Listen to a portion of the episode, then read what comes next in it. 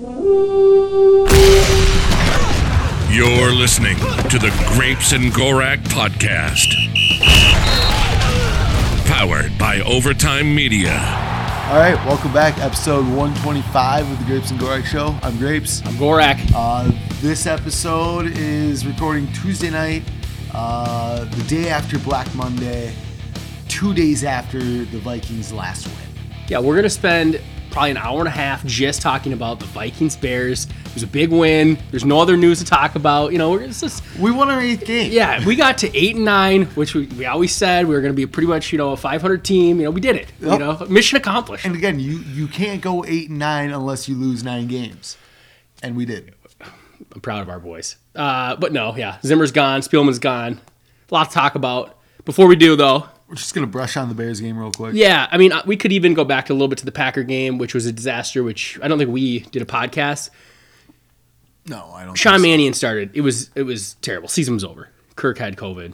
Is what it is. Yep. Uh, Which- Kirk got COVID, COVID. I think like Saturday. oh yeah, or Friday or Saturday. Friday or like It was like right after we recorded though. I got a text from Ben that just said the Vikings are fucked, and I knew exactly what it was. Like I, it was no like Cook is hurt, Jefferson's hurt. I was like Kirk Cousins got COVID. A hundred percent he did, and that's what it was, uh, which sucked. Uh, Sean Mannion, terrible quarterback. That was hard to watch. Honestly, I think you uh, relayed that same message to me. Did I? Just the Vikings are fucked. Yeah. And I think I knew. I think yeah, everyone knew. Everyone knew exactly what that meant at that time. Uh, I will say the announcers in the Packer game, which I think was Al Michaels and Cris Collinsworth, Yep. or maybe it was someone else. It was Al Michaels. They're trying to act like Sean Mannion. Like this guy, uh, this guy's not so bad. It's like he is horrible, Yeah. terrible. That was hard to watch. Uh, And which then in the second half, they were like, "Let's stop talking about this guy," and they just drooled all over Rodgers the rest of the night, which is hard to stomach. brutal to watch. Uh, which and then I think that sort of sealed the fate of Zimmer. The moment Kirk got COVID and we couldn't somehow win that game, win the next game, and go on a run, which is the only way he was saving his job, sealed his fate. So then we play the Bears. I don't know. All I really thought was first off, people thinking that we're going to bench our starters. I, it was just baffling to me. Yeah. So many people that were just like, even like reporters are like, why are they risking these players? It's like, should, Because Mike Zimmer has no future here. yeah, and also the players want to play. Like, should Detroit just bench their players in like week ten forward and be like, "Well, we don't want to hurt anyone," or like, well, "There's no point to win." Uh, you- Just NFL players. They're not like these guys are not like, "Hey, I'd rather sit out so you guys get a better draft pick." Yeah, they were the. I mean, Lions great example. I think D'Andre Swift missed like six of the last eight games, and he played the final week. Yeah, It was like, well, you you could just sit him out, but he's an NFL player. They're, they're- on a bad football team. They're not just was. not going. I just play. thought that was so weird. Like, oh, we should just bench Kirk. Now the only way I could see that is if like, like you really didn't want him to tear his ACL or something, and then like you're stuck with 45 million or whatever. But they're probably stuck with this fucker anyways. I, I just never in my right mind like, what do you mean bench everyone? Who the hell's gonna like? Again, I go back to the teams that are out of it for four weeks. They don't bench their players. Yeah. The only guy who's ever benched anyone is Doug Pederson. Second half of of the game, decided to bench Jalen Hurts for Nate Sudfeld. And we'll talk about him a little yeah, bit later. maybe he's a, maybe he's just a genius. I just think people like forget that these are like human beings, and they like you you I, you want to bench Justin Jefferson, and then what? Cry like a bunch of babies because he didn't get his Randy Moss r- record or whatever. That was bizarre too. It's the same people, Yep. exact same people. Like they should have been like argue like get him off the field. This guy, we need to save him. What if he gets hurt? Instead, they're like booing our offense because we're not. Throwing the football. Yeah, I, I, I was just the whole thing was wild to me. And you know the same people who are uh, going to bitch about Justin Jefferson not getting the record are probably the same people who are later going to bitch that he broke his record in 17 games and not 16. yeah, games. yeah, they'll be like, well, it was 17. It's all the same people. They're they're going to find something nasty. something to, to, bitch Yeah. about, no matter what. I also catch the bubble screen. Yeah. You dropped it, Jefferson. Not that he was going to break that for 15 yards, but like maybe he gets eight, and then you can do like he fucker dropped it. I mean, And if you want to blame anyone, blame Kirk for throwing to Osborn on the yeah, uh, crossing route. Jefferson's wide open. Like, w- would I have liked to see Jefferson break the record? Sure. Do I actually think that there's any percentage that Mike Zimmer or at most coaches would have been like, yeah, let's just start forcing the ball to him to break a meaningless record that's it's a fucking team record. It's not like he's going for 2,000 yards or Calvin Johnson's record. It's it's a team record. Who cares? Yeah, and like honestly, I don't want him to break it on some like meaningless season. Like again, just forcing the ball. Like Next year, three straight, bu- three Yeah. straight bubble screens. Yeah, like, yeah. Cool. Yeah, you broke the record. I'm not like it's not really. He's already broken like 15 other records of ours. Like it wasn't that big of a deal, and it was First- like pandemonium. People were so upset about this. first player to start his career with 3,000 receiving yards in his first two seasons. Why don't we celebrate that? Yeah. I just Nobody else has even done that before. why again? why- didn't the, the same people? They wanted him benched. they didn't give a flying fuck about his record. They wanted him benched to save him, put him in a glass box for the next season. And even after hearing Zimmer uh, say that he doesn't want any part of Kellen Mond, they were the same people who were bitching, why aren't we starting Kellen Mond? Well, I'll tell you, his first uh, drop back almost threw a pick six. I, I, I had seen enough, honestly. I just, he, what's funny too is I was like, oh, they put in Kellen Mond. This will be interesting. Then he looked terrible. And then Mannion was back, and I was like, wow, he was that bad. But it turned out Mannion's like hand was numb or something. It was the only reason Mond even got in the game. Okay. But I, the whole like we should bench everyone to see the young guys. They see them every day. They play in preseason. They see them in practice. Like you think putting them up against the Bears and just like, oh yeah, Monthru went you know 18 for 40 with 200 yards and a touchdown and a pick is really something that matters. If they see him and they think he sucks, it, it is what it is. Like, There's a reason why Sean Mannion started Yeah. over Kellen Mond the week before. he probably needs a lot more development and putting him in a random game. What if he looks bad? Now all the fans would be like, "This fucking guy, Well, Rick they- Spielman blew it again." They're already saying that. Yeah. They're already saying that. Well, after Zimmer said he, he that you know he's seen enough of them, they're like, well, then we we already blew that third round pick. Well, he's a third round developmental quarterback. Like, come on. Yeah, he. I just yeah, like his quote. Everyone's like, "Oh man, that was crazy what he said." It's like he basically said, "I see the guy every day. He ain't ready." I thought it was funny. Yeah, like I, I- that was the I thing. found humor. Honestly, like those are the things I liked about Zimmer. He was like, I, I see it, like I see this guy every day. Like what he, and then I don't know if you saw the Paul Allen interview with him.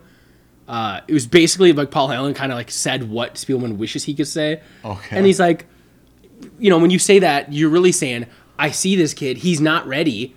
I'm not going to put him in there. Like he's not good. Like Mannion's better. Like I, it's just, I, it's fans, man. They get mad about everything. They just you know they want him to sugarcoat it. And have they not seen Zimmer's pressers for the last eight years? He doesn't sugarcoat it. Oh, it, like, I, was it exciting to see guys like Ihmir Smith-Marsette have a great game? Kenny Willekes looked awesome, but like they're clearly good enough to get on the field. Mond's not ready. And like Chaz Thiel- is not ready. Thielen was hurt. Yeah, So yeah. Like it's not like Sean we- Mannion played and the coaching staff was like, eh, fuck it. Maybe they were like, hey, let's put Ihmir in instead of D.D. Westbrook. I get it. That makes sense. Yep. I'm not benching Justin Jefferson to get a look at who's the guy beyond Ihmir. Like, who's the further receiver? Oh, let's get a look at that guy. No, I'm good. I'd rather watch Justin Jefferson in Week 18 and have a nice uh, two touchdown game. Oh, did he get one touchdown? Should have had two. Everyone got one though. Osborn I- got one. Ihmir got one. Jefferson got one. We got a nice pack of receivers. I just enjoyed the W, honestly. It's that's funny too. It's like, oh, we could have the ninth pick. Oh, we blew it. Three three spots. Three spots. Remember the year we got Justin Jefferson at 22? No, yeah. pick good players. Oh. Just pick good players. I, I understand the tank thing if it's like you have a chance for the first or second pick and there's a quarterback. Once you're like pick 7 through 10, 12 through 20, like who gives a shit? Pick a good player. No. Once you're outside of the top ten, like Yeah. you really don't want to be there.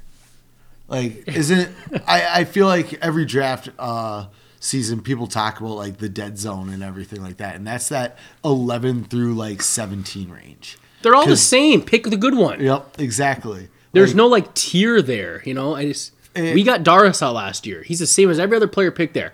The only guy who's was it Parsons was gone or was he Yeah, not? Parsons was gone. That was the guy. Maybe Mac Jones. Maybe. I still think he's like I don't know if he's like an elite quarterback, but he's been pretty solid. Had a few bad games lately, but it's we could we got The Darrisaw. Cowboys got Parsons at twelve, yeah. if I remember correctly. And we picked twelve this year. So don't tell me that there's no good players at twelve. Could have could have got someone else. He could have the ninth pick. Again, it goes back to fans like these Slater are. was picked thirteenth. we missed out on Slater because we had a meaningless win last year. I'm sure that's what it was. Oh, yeah, you know, whatever. Um, it just goes back to again like fans are like this isn't Madden. You know, even though Madden is you know it is the crux of all football, but you Rest in peace, John. you can tank easily in Madden. They don't they don't no feelings involved. yeah. You can't just tell everyone you're benching them for a better draft pick. It's just not going to Happen. You just got to trade your good players and be the Dolphins and just That- start. yeah, that's how good. you tank. You get the- rid of players and you have like a bad team and you just have a bad team. But just remember, folks, that means you'd have to get rid of Justin Jefferson because he's by far your most valuable piece. yeah, Yeah, it's, Like, it's- you you don't tank and think you're going to keep Justin Jefferson long term, in my opinion. oh, everyone's so worried about how happy he is. Why don't you tank and see how happy he is? See, t- let's trade Kirk. Let's let's gut the defense, trade Kirk, and then see if he wants to resign here. What what do we? I, it's like so many like contradictory statements. I just don't get it. Like Yeah. you bring in some rookie and then I don't know. I don't know. And what if he sucks? Yeah, exactly. I, I don't, and maybe he's good, and then you you hit a home run. I don't know, but it was a lot of. I I enjoyed the game. I thought it was a great game. I mean, first half was pretty First rough. half sucked. Second half, we just lit them up. Yeah, got a pick six. Had A bunch of sacks. Yeah, Patrick Peterson got a pick six. I we mean, had 51 sacks this year. We had second most in the league. Kenny Willekes looks like a man. He's very good. At One handed, just buried that kid. He's gonna be good. I, I mean, it was it was cool to see Ihmir Smith-Marsette. I think he's got that. He's like a little baby Diggs. The way he was jumping around on the sidelines. I, even uh, Zimmer's post game press conference asking him about him, and he's clearly wants to say like he's a he's a diva or he's he's like he just needs to be more of a professional. it's like okay, okay. He's like he's got so much talent. He's got so much talent. He's just you know just just really got to get in there and really be a professional. It's like okay. So he get- so he, he gets excited. All right. he's got to he's got to do what he, he needs to learn the you know the basics here. It's like oh, whatever. As long as he's talented, I'm fine with it.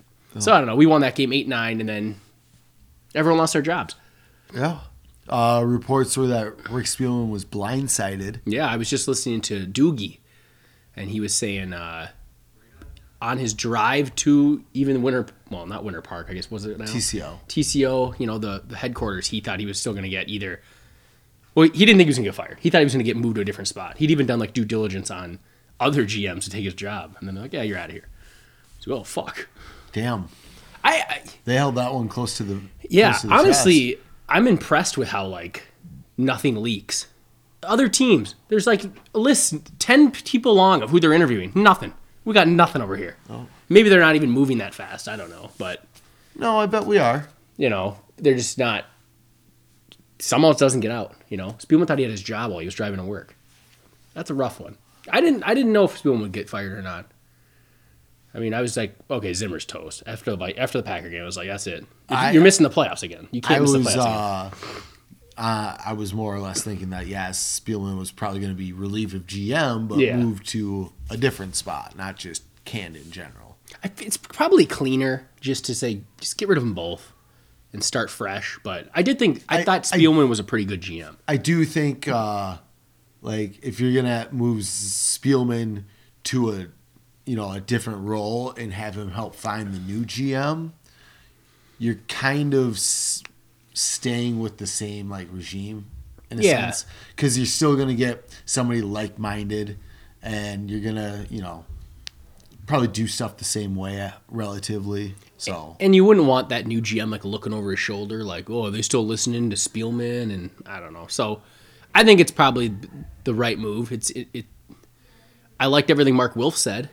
Yeah, I thought. I mean, he's. I like our owners. We have great owners. Did you watch the Bears? oh, I I've watched videos of their uh, press conference. I listened to this athletic podcast, so theathletic.com, but like they have a podcast, NFL podcast, and I didn't know who it was, but the, the, the title of the podcast was like the Bears are a disaster, or something like that. I was like, oh, I'll turn this on.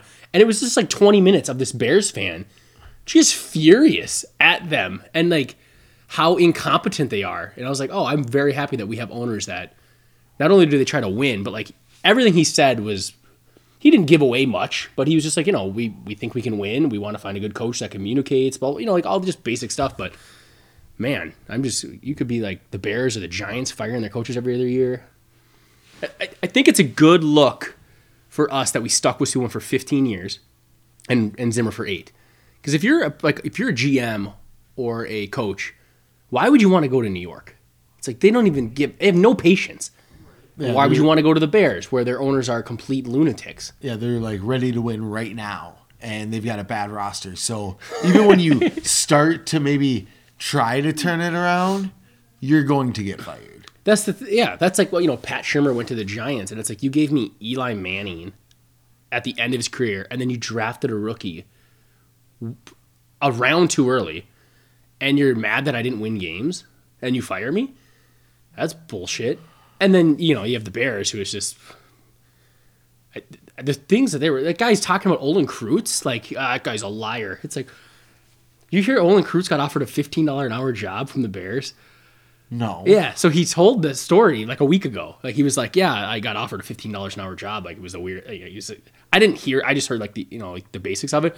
So then the owner decides, well, let me let me. I'll instead of just saying like we'll look into this or like I don't know. He was like, yeah, I take everything Olin Kreutz says with a grain of salt. I've learned that over the years. It's like, that is a Bears legend that you just like basically called a liar. Yeah. And then like that Chicago writer that died, you know, Dickerson. Yep. He brought him up right away and used it to, to to transition into talking about how he was upset that people booed Matt Nagy's kid. And that this Bears fan on the Athletic podcast was just like, "We're we're terrible. Like I don't know what to do with it. Like, until the owners change, we will always just be a dumpster fire of an organization." I was like, "Okay." I like that. I think we're the I think we're the prime spot. Now a lot of people are kind of saying, "Well, you got a quarterback that makes forty five million dollars. You have no cap space." One, that, all right, that's fine, but like it's one year of Kirk. I know it's forty five million in cap space, but it's just for a year. If you can't get rid of him, like obviously it makes things easier if you were to extend Kirk, mm-hmm. but I don't know. I feel like the Wilfs are patient enough to go. All right, you decide not to keep Kirk. Well, you know, it's still going to be a, a shortish leash. Like, you're not going to be able to go 3 and 13 for four years. but, mm-hmm. like, you can build your roster where it's not going to be like, all right, go to the playoffs right away. Yeah, I think like you know, Mark Wilf said like you know we feel like we can compete next year, but I'm sure if you know if the guy doesn't make the playoffs, I'm gonna fire him. You know, again, we're not the Giants. We're not like that. I, but part of me feels like Kirk is a, is a positive though. You want to go to to New York with Daniel Jones? I understand the guy makes a lot of money, but he's really good at football Yeah. if you're if I'm trying to you know if you're one of these hot o- offensive coordinator types, you know I don't know if you're Eric Bieniemy, don't you go this is great. I can walk into a situation where I have a top, I would argue top ten ish quarterback, with Justin Jefferson, with Dalvin Cook, with Adam Thielen, with KJ Osborn, with Irv Smith. I'm gonna fucking light it up. All I got to do is fix the defense. Yeah, I'm definitely not going to get fired because I'm going to make the playoffs or I'm going to have a, a great offense or you know maybe it does take a year to fix the defense, but at least I have this core on offense that should be putting up points every week. So I, I, who are the other openings? Like Tua? You want Tua? I'd rather have Kirk for 45 million. I would extend him. I don't know where you're at with Kirk. Are you done with Kirk? You like him? You in, out? I'm not out on Kirk. I just, I don't know. I'd be, you know, I could go either way. I'd be fine moving on and taking a rookie. If I get offered a first round pick, I'll take it. Know, 100%. I'm down totally fine tra- with that. I'm down for trading. I'm down, down for trading Kirk. I'm down for drafting a quarterback and keeping Kirk. You know, like just riding out this 45 million just for one more year. Yeah, and see, with that, in I guess in that situation, you weren't offered a good trade. Because if, if you're just going to ride it out for one more year, just fucking trade him. Because you're not winning the Super Bowl next year with a new coach. I mean, crazy things have happened. Maybe you could, but do you really think you can win win it all? Yeah. Then what are you? Then you're going to get. I guess you're going to get a comp three for him, but that's if you don't sign anybody. But in your scenario, say you you shop him around. There's no takers, and you draft a quarterback. You ride it out. And you move on to the rookie. Yep. It And, is. like that's not a bad transition. And again, I, I'll trade Kirk. I'll extend like shit, especially if like I don't expect him to obviously give his money back. But if if he's realized that he's made 160 million dollars in the last 6 years and you know, you're a hundred million away from making a quarter billion dollars from Could you playing just take a team friendly deal, you son of a bitch? That's exactly what I'm saying, man. Like, make it a thirty-five million dollar cap hit. Like, come, like, you're good. I like, I get it. You want to be paid, you know, a shit ton of money, but you've already made 160 million dollars. Someone asked him that you know, would you be willing to? I, I don't know if it was straight up like, would you take a team friendly deal, but it was definitely a, would you do another extension or whatever to like lower your cap hit? And he was like, I don't know about all that, but I want to be a Viking the rest of my career. So it's like, well, just. We're not gotta saying, work with me, We're not man. saying take an under market deal, but like, could you just take like a reasonable deal? Like, I don't know, like it would help a lot. But I mean, if we did all of a sudden extend him, I mean, what if you did, a, you know, tacked on two more years, so it's three total?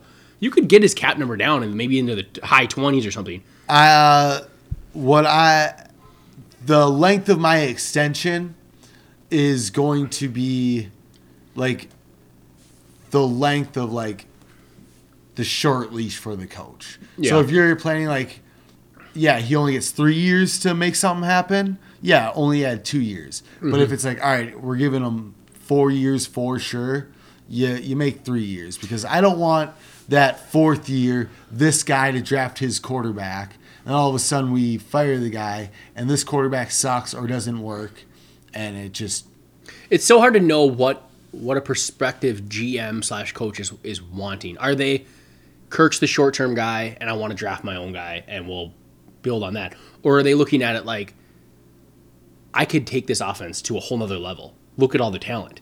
know, and I'd like to keep this talent around, you know. So I don't, because if that's the case, and yeah, it's like tack on four years on Kirk. I don't know if Kirk would. He always does these short deals because he gets so much goddamn money because he uses these short deals and just bets that he's never gonna get hurt because he never gets fucking hurt.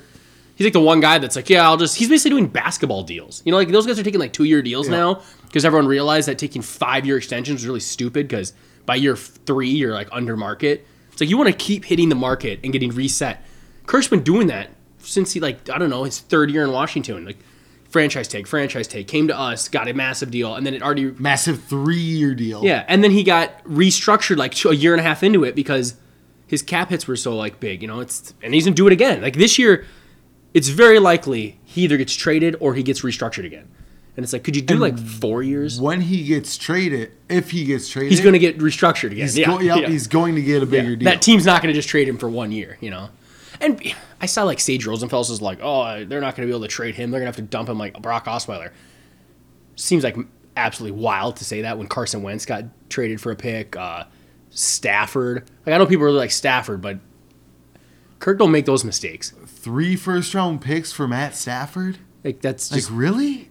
yeah. So if I could get one from Pittsburgh, who's going to lose Big Ben, or give me one from uh, Cleveland, who has Baker Mayfield, who's terrible, or give me a- Denver, Denver, yeah, that's another perfect one. Like that team's ready made to be a competitor. Like the Saints. Saints, yeah, if they can move some money around. I mean, Denver, I think he's getting back with George Paton. Hell, sign uh who's who's a coach that likes Kirk? Pat Shurmur. Oh, They uh, just they just canned him. Mike Zimmer. oh my god, that never worked out. Uh, anyways, so I don't know. That's the Kirk the Kirk thing. But get, getting back to the coaches being fired. Did you? I mean, first off, do you think they deserve to be fired? I think so. Yeah. Zimmer, it was time. Eight It's kinda is a long time. He had a, he had a nice run. Yep. And like, am I, am I happy to see him go? No. Do I think he had to go? Yes. Do I think he's a good coach? Yes. Yep. Do I have like really good feelings about moving on? Yes. It, it like it just was time. And this year it was. I mean, last year his defense was terrible, but you can blame it on you went young, COVID, blah blah blah. This year he pretty much got to say, "Hey, spend money on the defense. I want all these veterans," and it still failed. Yep. And he had some coaching malpractice like the end of the Detroit game. That was just horrible. You had two shots at fixing your defense. You didn't fix it. You got to go. Yep. And 100% agree. some of the quotes from like Kendricks and O'Neill, it just seemed like they're ready for a change. It's like, all right, you know, it's gotten less friendly. Or I mean, O'Neill was even like, it'd be nice, you know, walking in the hallways if people would just say hello. It's like, Jesus Christ, it sounds like it wasn't that, you know, Yeah. Fun. sounds like people were like scared of each other. I don't know if I Like, I, I, I get it. Like this is business kind of deal. Yeah. But like that does like I don't know. There's plenty of places of business where you can have a lot of fun. Like especially like you're playing football. yeah, you're playing a game. Yeah. Did Like- I mention on the on the podcast, or was- I think I might have been talking to Ben that I think it was Ben Leber was saying that his wife was watching. He's like, these guys just don't look like they're having fun. Like, they just like, even in the games, it's like you remember like the Case Keenum with all the funny celebrations we had. They did the freeze tag. They did like uh, even Kirk's like you know, first couple. I don't know if this is first year or second year. The dead arm dance and like I know those are just like celebrations, but it just seemed like it was more like fun. Defense makes a big play and everyone's celebrating. Like, just didn't seem like we did that that much. Like, it just, I feel like I had ta- always talked about that too. How like we don't have like energy. yeah, Like- like, yeah, it just seems like we're all stressed out all the time. And I think we talked about it most last year, and we're like, God, is that is it because there are no fans in the stands? Yeah. But it was the same thing this year. Like Without Jefferson, we have like no juice on our team. Like he's the guy. Ever- Everson brought it back for yeah, six ev- yeah, weeks. he this helped year. a bit. Yeah, it's just yeah, it's just it, we're just missing something. We need some guys with some fire or something, or maybe you know it's it like you know I've reading a lot of articles and it's just like you know eight years of just grinding with the same. You know he's kind of a hard ass coach. It's you know I'm sure it's not like you know the, the again the funnest locker room and stuff, which doesn't always need to be, but maybe it just wears down some people. Oh. And then we were talking. We've always kind of thought that Zimmer sort of just passes the offense off. That But seemed a bunch of reports kind of coming out where it's definitely like even some of the offensive coaches are like, you know, he wants to tell us what to do, but he's really never around for the offensive meetings. He's always with the defense, but then it's like you got to run the ball or you got to do this. So, and then like, I read an article where they said he didn't realize that John DiFilippo was going to run a shotgun spread offense. It's like, dude, what? Now I don't know if that's true or not, but it was in I think I don't know if it was Chad Graff or Jon Krawczynski or someone wrote it. You know, like just kind of going through the failures of the offensive coordinators. You know, Oh, he yeah. had some good ones, but like even you know he just wanted to stick with Kubiak because he loved Gary Kubiak, but then it didn't really mesh as well. And was that like the athletic article? Oh, yeah, yeah, most I these are the athletic I, I think that was so. uh, yeah. They've been putting out a bunch of good stuff. You know, these other websites, they're behind a fucking paywall. Like I, I subscribe to the Athletic, so I'll read all their stuff. But I'm not gonna subscribe to the Star Tribune or the fucking Pioneer Press, and those shit has paywalls on it. So it's like, sorry, I- Chris Tomasson, I'm not reading your article. Yeah, I like I get it. You you work for the Star Tribune, but I don't live at home, and my parents aren't buying me the paper every yeah, morning. yeah. I'm not. and I don't want to read anything else on your website. So, like the Athletic, I get Wolves, Twins, Wild, Vikings, uh-huh. and, And- NFL articles just in general. I was gonna say if I just want to like check out other sports Yeah. because I'm bored and it's Saturday and I've scrolled through literally everything by 11 a.m. Yeah, yeah, this episode brought to you by the Athletic. You know, New York Times bottom out. Uh, so technically this episode is brought to you by the New York Times, Isn't that also nice? behind a paywall. yeah, everything's behind a paywall. this podcast will soon be behind a paywall. Um, what the hell were we talking about that brought it to that? Oh, him in the offense. Yeah, I just, I mean, those are the kind of, I think most of what's came out is kind of like obvious. Oh, he's grouchy. Oh, he didn't really give a fuck about the offense as far as actually like, he cared that they did what he wanted, but he wasn't really. Around. Yeah, and he and I always thought he threw the offense under the bus in post game com- like press conferences Yeah, it was always them. them, they. them. If it was a bad loss by the defense, it's like you know we just got to play complementary football. It's like what? Like No, that's when you say no. We sucked. yeah, yeah, yeah. It was never like the defense's fault. So uh, rightfully fired. Uh, Spielman, I think I like him. I think he's a good GM. I think they're both really good at what they do. But I, I feel like Spielman's gonna have a job somewhere. if he wants it, yeah. Like is is he ready to? Does he want to keep GMing? Does he want to just like? Was he ready to? Just I wouldn't be, be surprised if he takes a year or two off. Yeah. family time. What do you think about Zimmer? Do you think he takes a year off? I think he takes a year off. Yeah, because I don't think. Uh I guess it depends who gets hired and who what's available. Because if I think if the right situation opens, he'd go be a DC somewhere. Like a lot of people are saying Dallas. If Dan Quinn gets poached, oh, he'll go. He'll if they call, doesn't matter the price on it. Yeah. like he'd probably do it for free. I should have traded him away But the that, chance. that's kind of my thing with uh, Mike Mike Zimmer though is he's such like a football guy. Like remember that one interview they asked him if football didn't exist, what would you be doing with your life? And he said, "Well, I'd be coaching football somewhere." like He didn't really get the question. no, no, no. He paused and he thought about it, and like the guy just does football. So maybe yeah, he wouldn't take a year off. You know. No, He'd I- I don't- "No, I I gotta don't- go coach somewhere. Yeah, I don't even think it matters. Defensive coordinator, defensive assistant, like You think he'll ever get a head coaching job again? I think what's working against him is his age. He's like sixty five. I think age and grumpy old man. Yeah. syndrome. But man, he has a good overall record. He never lost. He, he won at least seven games every year. I was, I feel like he's a good like bridge coach at this time. Yeah. where like you know he's almost perfect for the Giants. Yeah. except they fire coaches every two seasons. So like, if you're him, why would you take that job? I guess beggars can't be choosers, so he's Yeah. not going to go get some prime spot. Yeah, I mean he's Greenway. Chad Greenway said he's the best X's and O's coach he's ever been with. I believe that. So like maybe 100%. that just means you are a really really good defensive coordinator. Don't worry about Prince. He does this all the time. I thought he was pooping. I was Oh, like, he wait might. a We second. don't. We'll. Oh, he's you know he's struggling. He's just stretching. Yeah. Um, I want to touch on Clint Kubiak Okay. because I think I don't know if we I, I kind of liked him. I liked him. I have soured on this man.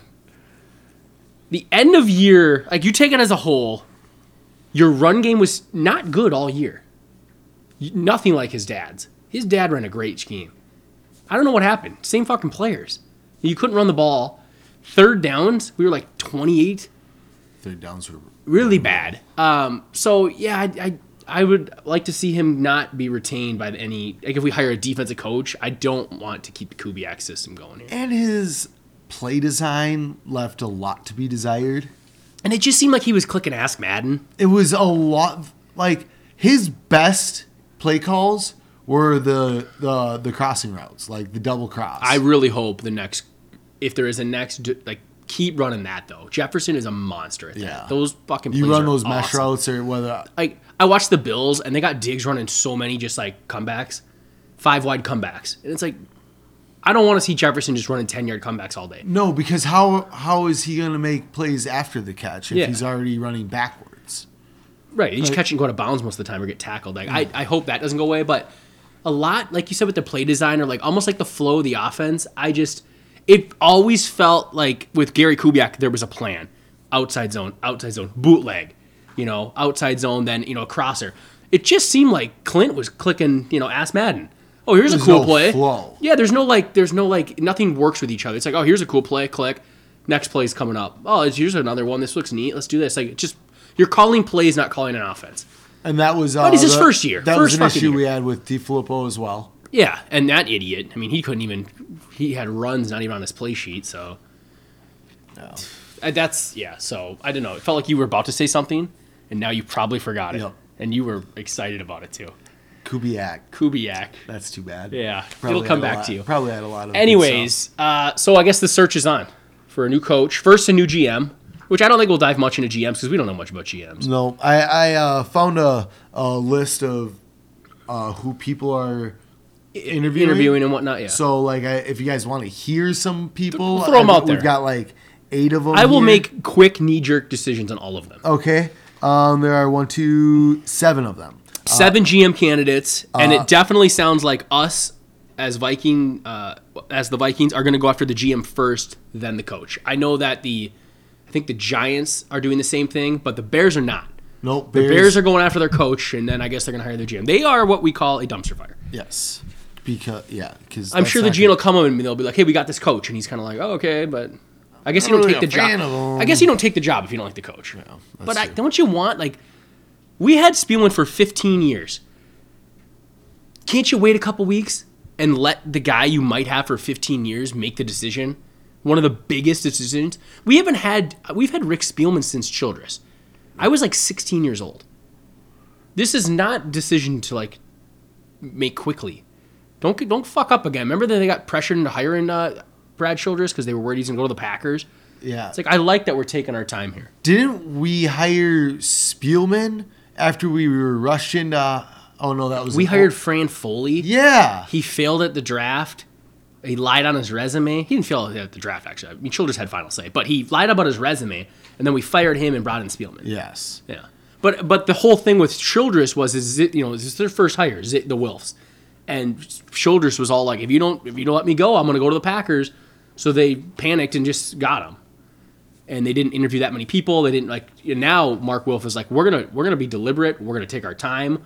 We're not gonna rush this. We're not worried about losing out on what is the you know quote unquote hot coordinator of the day. Yep. So I thought everything he said was great because again, this could be a 15 year decision. And you know, Don't make it in a fucking day. if the Patriots go to the Super Bowl, Jerod Mayo will still be there. uh, but a uh, couple couple candidates, uh, one not named. Uh, the Cardinals. What is he? The assistant GM, Adrian Wilson. Oh, the former safety Former did not know he was even in uh, the front office. Me neither, but uh, there's Is- a name. Is he only been with the Cardinals? I believe so. Yes. Okay, I always kind of like to think, okay, Cardinals, are they good at acquiring talent? I'll put him in the so-so category. Yep. Okay. I do think it's sweet that he's like young and a former player, and that's cool. I don't know if that uh, actually matters. That feels very like Moneyball is the the wrong way. You know, like when they were talking about what does his girlfriend look like. Oh yeah. But I do like a young, you know, personable, you know, For, know, yeah, former player has an former eye for talent. yeah, I like so you know. Uh, Bills assistant GM Joe Schoen. Okay, I like that. I like the Bills. I like what they've done, so I would not be opposed to that. Yep. Again, uh, we're not gonna have big opinions on these guys. We don't know these fucking guys. Don't don't know anything Yeah. about these guys. Now, I'd like Uh, to see their faces because that matters to me. Yep, and I will tell you who my favorite is at the end. Okay, Uh, so so far I like this Joe Schoen fella, uh, Chiefs Executive Director of Player Personnel Ryan Poles. Ryan Poles. Great first name. Not a Not great last name. not sold on the Poles. Ryan Poles. A Chiefs. Uh, without Mahomes. Executive Director of Player Personnel. I don't know what the that means.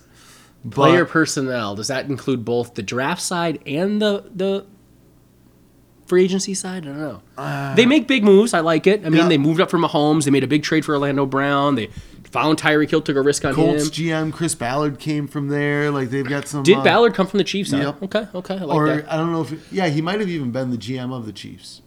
Interesting. No, because I think John Dorsey's the GM. Anyways, uh, Titans director of player personnel, Monti Ossenfort.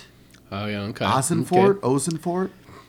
I think Titans are actually lacking talent and are very well coached. Yep, I Like think who my- on the Titans are you? I, I, they, who did they hit on lately? They A.J. took Brown. fucking Isaiah Wilson in the first round. AJ not- Brown in the same draft, I think. Okay, so AJ Brown. Um, I don't. Derrick Henry's been there for a while, so I don't know if they took him. Caleb Farley. Yeah, but is he good? I'm not sure if He's a he even rookie this year. I don't even know. Oh, Oh. J- Jeffery Simmons took a risk on him. He's a stud. We should have taken him. The, Isaiah Wilson's a red flag. That is like a fireable offense draft pick. Uh, they took Monty Rice late. Uh, he's a starting linebacker, Linebacker? for him. Yeah. I took him a lot in my draft network Oh, mocks. yep. Monty Rice. Same. Same. Um, okay, okay. Um, not my favorite, but you know, Uh, another Titans VP of player personnel. Another strong name, Ryan Cowden. better than polls, I guess. Uh, yeah. So two Titans guys that I don't, you know, you don't know what they did. What was their, you know, who found Tannehill? That was a good job.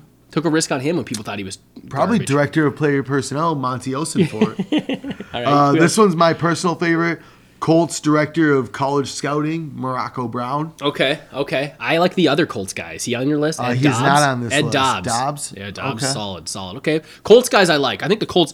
Now, they lost to the Jaguars in a game to go to the fucking playoffs, which is borderline worse than when we lost to the Bears to go to the playoffs. It is not even borderline. It is worse. the, um, the, the Jags are the worst team in football. Yes, That's by far, bar none. That's a bad loss. the the backups on a playoff team are good just because they have a winning vibe to them and some swag. And let the record show the Bears played their starters for like half that game. Okay, The Jaguars played their starters, and they're a 2 and 14 football team. They're terrible. That's a bad loss. Is that on coaching? What's that on? I do like a lot of I'd the, say it's on Carson Wentz. Yeah, fully on Carson Wentz. Yeah, it did look like that. If you if- First round pick for that man. First and a third. and we can't get something for Kirk, who throws 35 touchdowns and seven picks There's a year. no what reason why we can't get a first and a second for Kirk. There is no reason. We got a first and a third for Diggs, who's a great receiver. We have to. He's a receiver. Two, you could get two first for Kirk. no reason we shouldn't get two first for Kirk.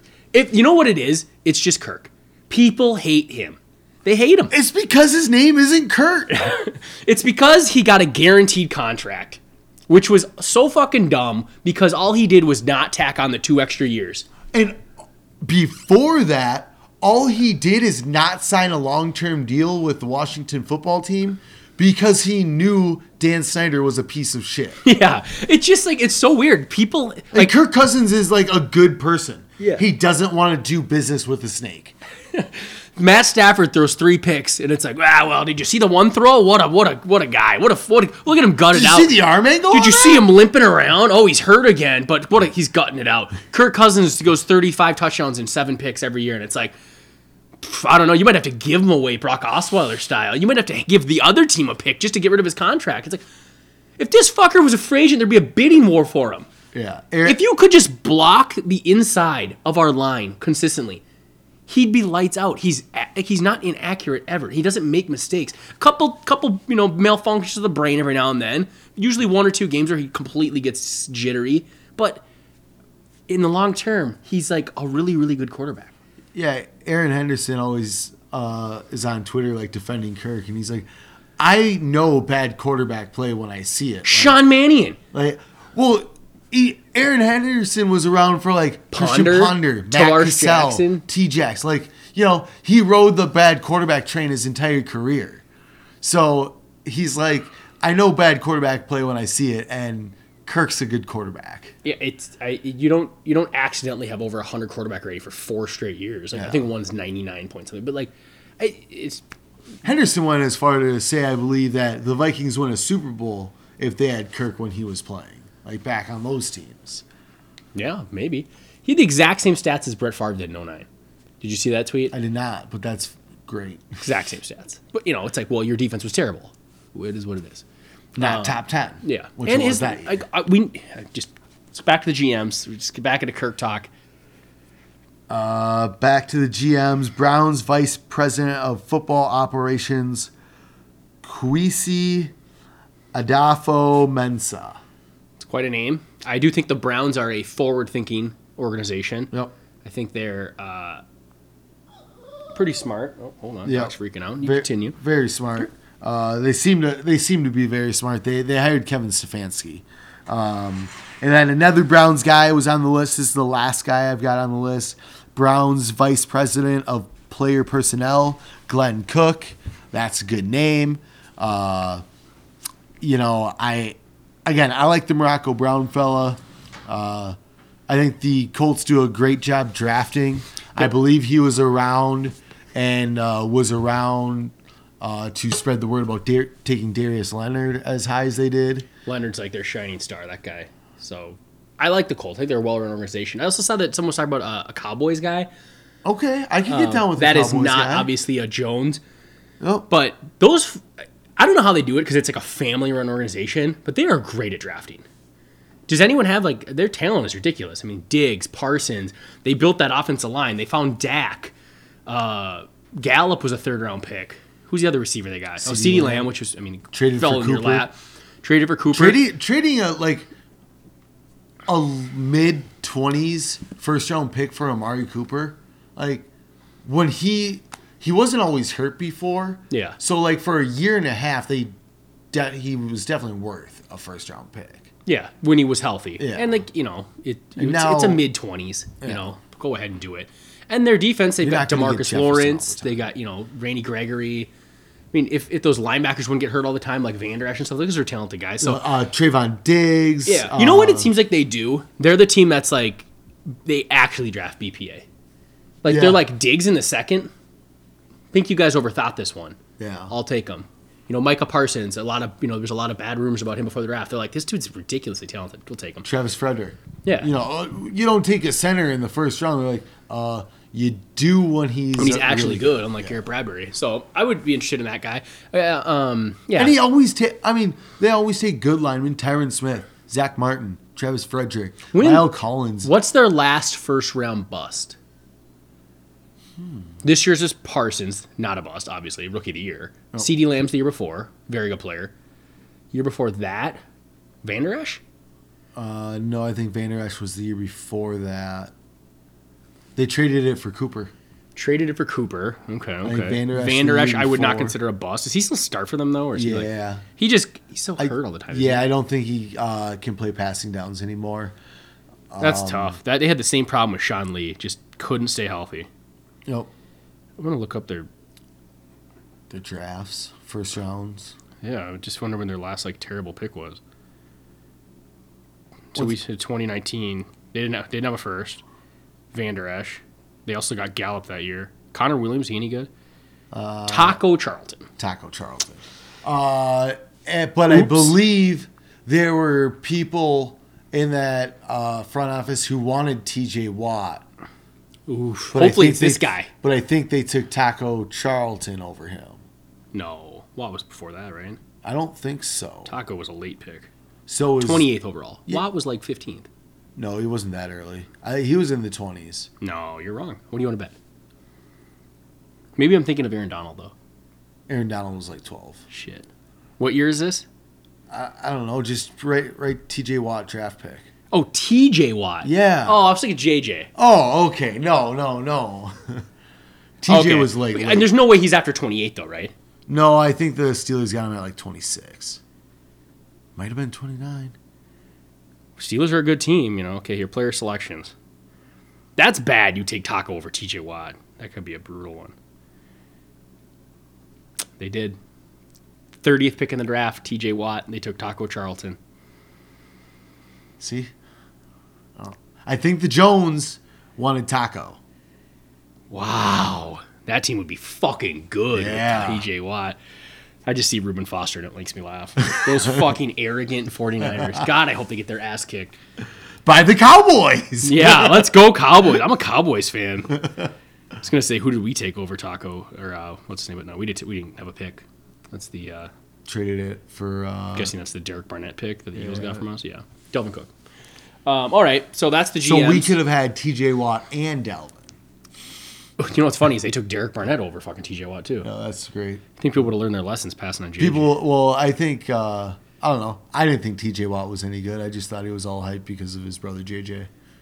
That's probably why he slid. Everyone's like, ah, he's not his brother. yeah, he Let's won't. He won't ever be his brother. It's just I don't know. He broke the sack record. he's better than his brother. Uh, all right, should we talk? Uh, should we take a break and then talk coaching candidates? Yeah, let's take a break and then get to the hot news. All right, welcome back. Uh, we'll jump into the coaching search. Before you talk about that, I remembered another reason why the Bears are a dumpster fire. They're having uh, Bill Polian Oh, help with their search.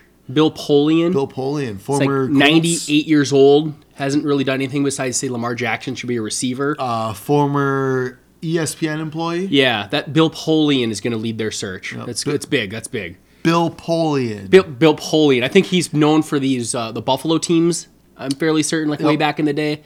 Um, Bill Polian. So an old man that knows, you know, is basically senile at this point. Is going to lead the the Bears. Bill Polian. Yeah, I I like that the Vikings said we're gonna do this internally. Don't hire a fucking search firm. That's shit, like you have smart people, in, like they talked about, you know, Jamaal Stephenson and uh, Rob Brzezinski. Like those guys are still there. Yep. Smart people. Y- You don't need to fucking hire like some weirdo like Bill Polian or Ernie Accorsi. Who's the uh, guy who went to be the Big Ten commissioner? Warren, Warren. something Warren. Yeah. Kevin Warren, maybe. I don't know. Kevin Warren. I don't something Warren. I know there's some Mark Andrew Warren. Miller guy that they're very uh, high on. So, I mean, we'll see. I just I just like that we're not going to rely on Bill Polian. You know, that's smart. Bill Polian. Bill Polian. Um, all right, enough, enough with the jokes about Bill Polian. Bill Polian. Uh, okay, It is kind of fun to see. Yeah, it is. It's much better than Ryan Poles. Yeah. You need the Polian on there. Um, I also saw a tweet from Ben Goessling. I think he's a Strib guy. Yep. uh, Star Tribune, Strib. You know, Strib. I didn't say strip guy. I don't know. Something came out weird. He said we are going to start hearing some people that the Vikings are interested tomorrow on GM and coach openings. Okay. He said they're expected to make some of their interview requests on Wednesday. Their plan remains to fill the GM opening first, from what I heard. So it sounds like because I'm sure a lot of people out there are like, what the fuck's going on? You know, the Broncos have a list a mile long of who they're interviewing, and we don't have like one leak. I found that tweet that you were just reading. Did you see the one that he just tweeted below it? Is it the is it the Lane Kiffin one? An internal name to keep in mind for the Vikings coach job, Andre Patterson. Laughable. The co DC is close with Zimmer, but he is deeply respected in the organization and locker room. In all his years, he's never had NFL head coach interview. The Vikings could change that. He will get an interview. Out of respect. There's no fucking way they hire Andre Patterson, who was Zimmer's right hand man this whole time, who led the worst run defense that I've ever seen the last two years. Like, you want change and you're going to hire Andre Patterson? That's I, a lot of fans want it too. Like, does he take no blame? Yeah, I, So it's just Zimmer's fault that our defensive line's dog shit. I understand he developed Danielle Hunter, Kenny is how hard how hard that is to de- develop a guy that's six foot nine with fucking the wingspan of a you know a pterodactyl. Was it hard? I, I'm sure he's a good coach. I just I don't I don't see it. I don't understand the even people wanting that. If that's what we did, just keep Zimmer. Yeah. What? Well, Zimmer would be back as defensive coordinator. Yeah, let's just sure. flip the roles. like I, I saw that you sent me a. It was like odds, and I think number one was Bieniemy, number two was Daboll, number three was Andre Patterson. I was like, what? Yeah. That's the betting market thinks he's the third most likely coach. Plus 800, they said. I, I, I just again, I don't like you. This is a clear, clean house. You fired your GM, and you're gonna just hire some dude that was on staff the whole time. I feel like no wonder why that's the first name that we've heard of. Yeah, You know? it's it's out of respect. They're gonna interview him. It it takes care of the Rooney Rule, which I don't know is a problem because there's a lot of good minority coaches right now. There's you know Flores, Mayo, there's plenty. So I don't know if that's as uh, back in the day it was always like, oh don't worry, we interviewed the one random black guy. It's like okay, well that's clearly Like was you can see show. like the Texans and like uh, some of those teams just interviewing one. Like Yeah, once yeah. when a team just interviews one minority, which happened a lot until I feel like this year and maybe the last few years it's gotten better. Yeah. You know, and didn't they make it the Rooney Rule because the Rooney's hired Mike Tomlin? I, I don't know. It's- I mean, it is the Steelers. It's named after their owner, so whatever they were doing, maybe they were the only ones hiring black coaches or something. But Or at least interviewing them. so yeah, I'm out on Andre Patterson. If we want to start there, Yep. that I've got a, I've got a few categories of like coaches I want, coaches I'm okay with. He is in the coaches I would not be happy about. I will get behind any coach we hire, and I will be I will root for them, but I wouldn't choose them. No. And they're smarter than me, so maybe I would hire Ryan Ficken, the special teams coordinator, Hundred percent. before I Hundred hired percent. You know why? Because his unit was good. Yep. The D line was Quick horrible. I know they got a lot of sacks, But, but, those you- are like manufactured. that's those are Zimmer specials. That is manufactured pressure, simulated pressure. I would it. almost like to see what our sack to pressure ratio is. Yeah. Because if it's like, you know, 78 pressures and 51 sacks, it's like, yeah, because that's all manufactured. Well, you know what it is because our leader had like six sacks. You know, like Seven because Wonnum finally passed Hunter, right? Yeah. Yeah. Like no one, there was no one dominant player once Hunter went out, and we still got sacks. It's because the blitzes that Zimmer dials up. I'd like to know why our run D, when you have Michael Pierce and Dalvin Tomlinson, couldn't stop anyone. shit, even when you had Sheldon Richardson, all Yeah. three of them on the same line with Kendricks and Barr behind him. How the hell are you going to fire Zimmer because his defense was a failure for two years, and then hire the defensive coordinator? That's like that's it's wild. I oh, you know what I always wonder is whatever happened with George Edwards. Remember that guy? He was our DC for years, and then like he just left. I think he went to like Miami or something, or I don't know where Yeah, he I went, think but he like went to Miami. never hear about that guy. Oh, he's gone. Yeah, he's gone. Anyways, let's move on to actual candidates. I don't believe Andre Patterson's a real candidate, even if Ben Goessling says he's deeply respected. They deeply respected Zimmer too, and they fired him. Can they didn't. ass. They didn't love anyone more than Rick Spielman. The Wilfs loved Rick Spielman, and they fired him. And you're gonna keep Andre Patterson? Ridiculous. A ridiculous notion. And if this, if this, we actually hire them, you just replay this, and I'll, I'll just admit I'm an idiot. But I don't believe there's any chance we hire Andre Patterson. Yep. I, I it says plus 800. I would add one more zero to it. Yeah, that's just And I still wouldn't take that. You don't fire Rick Spielman to promote fucking Andre Patterson. Stupid. All right, okay. I'm getting fired up about this Andre Patterson. right, guy. so now we'll talk You know the problem with Andre Patterson is I feel like everyone overrated him from the get go. Yeah, he's a good defensive line coach, but like because of Dino Hunter, everyone was like, "This guy's a genius. Let's draft more six foot five, 250 pound outs, you know, edges, and they'll just be great." None of them are great. Who's he developed besides Danielle Hunter? Kenny Willekes, James Lynch. The- uh, Um, those guys are not proven was at all. was he around? not proven at all. how long was he here? I think all of Zimmer's tenure. So it was only the Zimmer tenure. Yeah. He well, he was also here in 1998. Okay. For one year. All right. I, he was. He's a Zimmer guy. He was not on the Frazier staff. Okay. So nobody. But so Danielle Hunter. Hunter. Griffin was already good.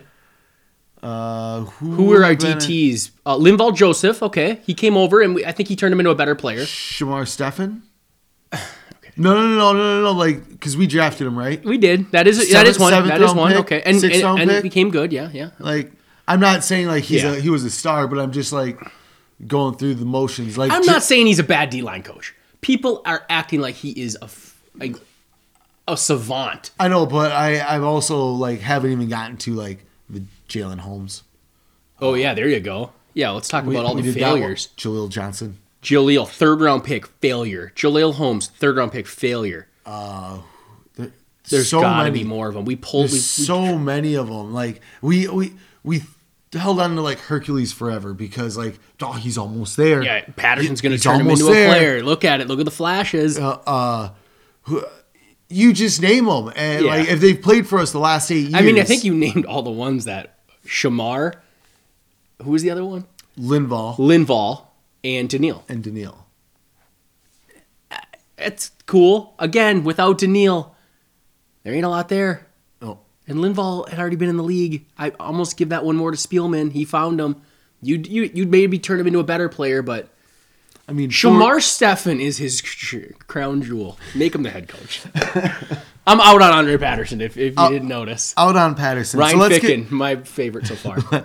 let's get to uh, some real candidates. yeah, yeah, not those fake ones. We're gonna start with your favorite, All or okay. my opinion, your favorite, Josh McDaniels. I've I've gone back and forth on this guy. I'm in. If here's my theory, if you're gonna go for the hot offensive coordinator type, which is what everyone seems to want, Eric Bieniemy, Brian Daboll, these guys, why not just go for the best one? I understand he had problems in Denver and he fucked over the Colts, but he's clearly a really good coach. I like the way he adjusts his schemes every week. He's gone through a whole bunch of different offenses from power running with Corey Dillon to Randy Moss and Welker's wide open spread to tight ends with Hernandez and Gronk. He's running now with a rookie quarterback. He changed his whole offense for Cam Newton. Like, Well, he pulled those out of his Tebow playbook. yeah. See, now that's the scary part. This fucker drafted Tebow in the first round. Okay, but he sure he drafted him in the first round, but he also won a playoff game with the man. Did he win that playoff game, or is it someone else won that playoff game? Because I Tim Tebow won that playoff game. Tim Tebow won it, but McDaniels was not there. I don't think. I think I think McDaniel's won that playoff game with Tim Tebow. I, I don't think he did. Why would Or was that John him? Fox? Why would they fire T- him if he Was that John Fox on? probably? When how would I look that up? I don't know. Josh McDaniel's Broncos coaching career. Josh McDaniels.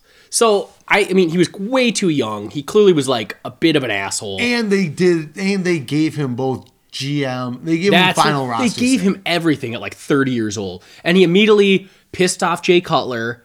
But he like he brought in Orton and did well with him. He made Brandon Lloyd into like a stud. Oh. I just think, again, if you're gonna go with an off, this guy's had a great offense for. I know he's had Brady for most of it, or all of it, besides Mac Jones, but it's changed. It's but the talent sometimes isn't very good. Sometimes it is very good.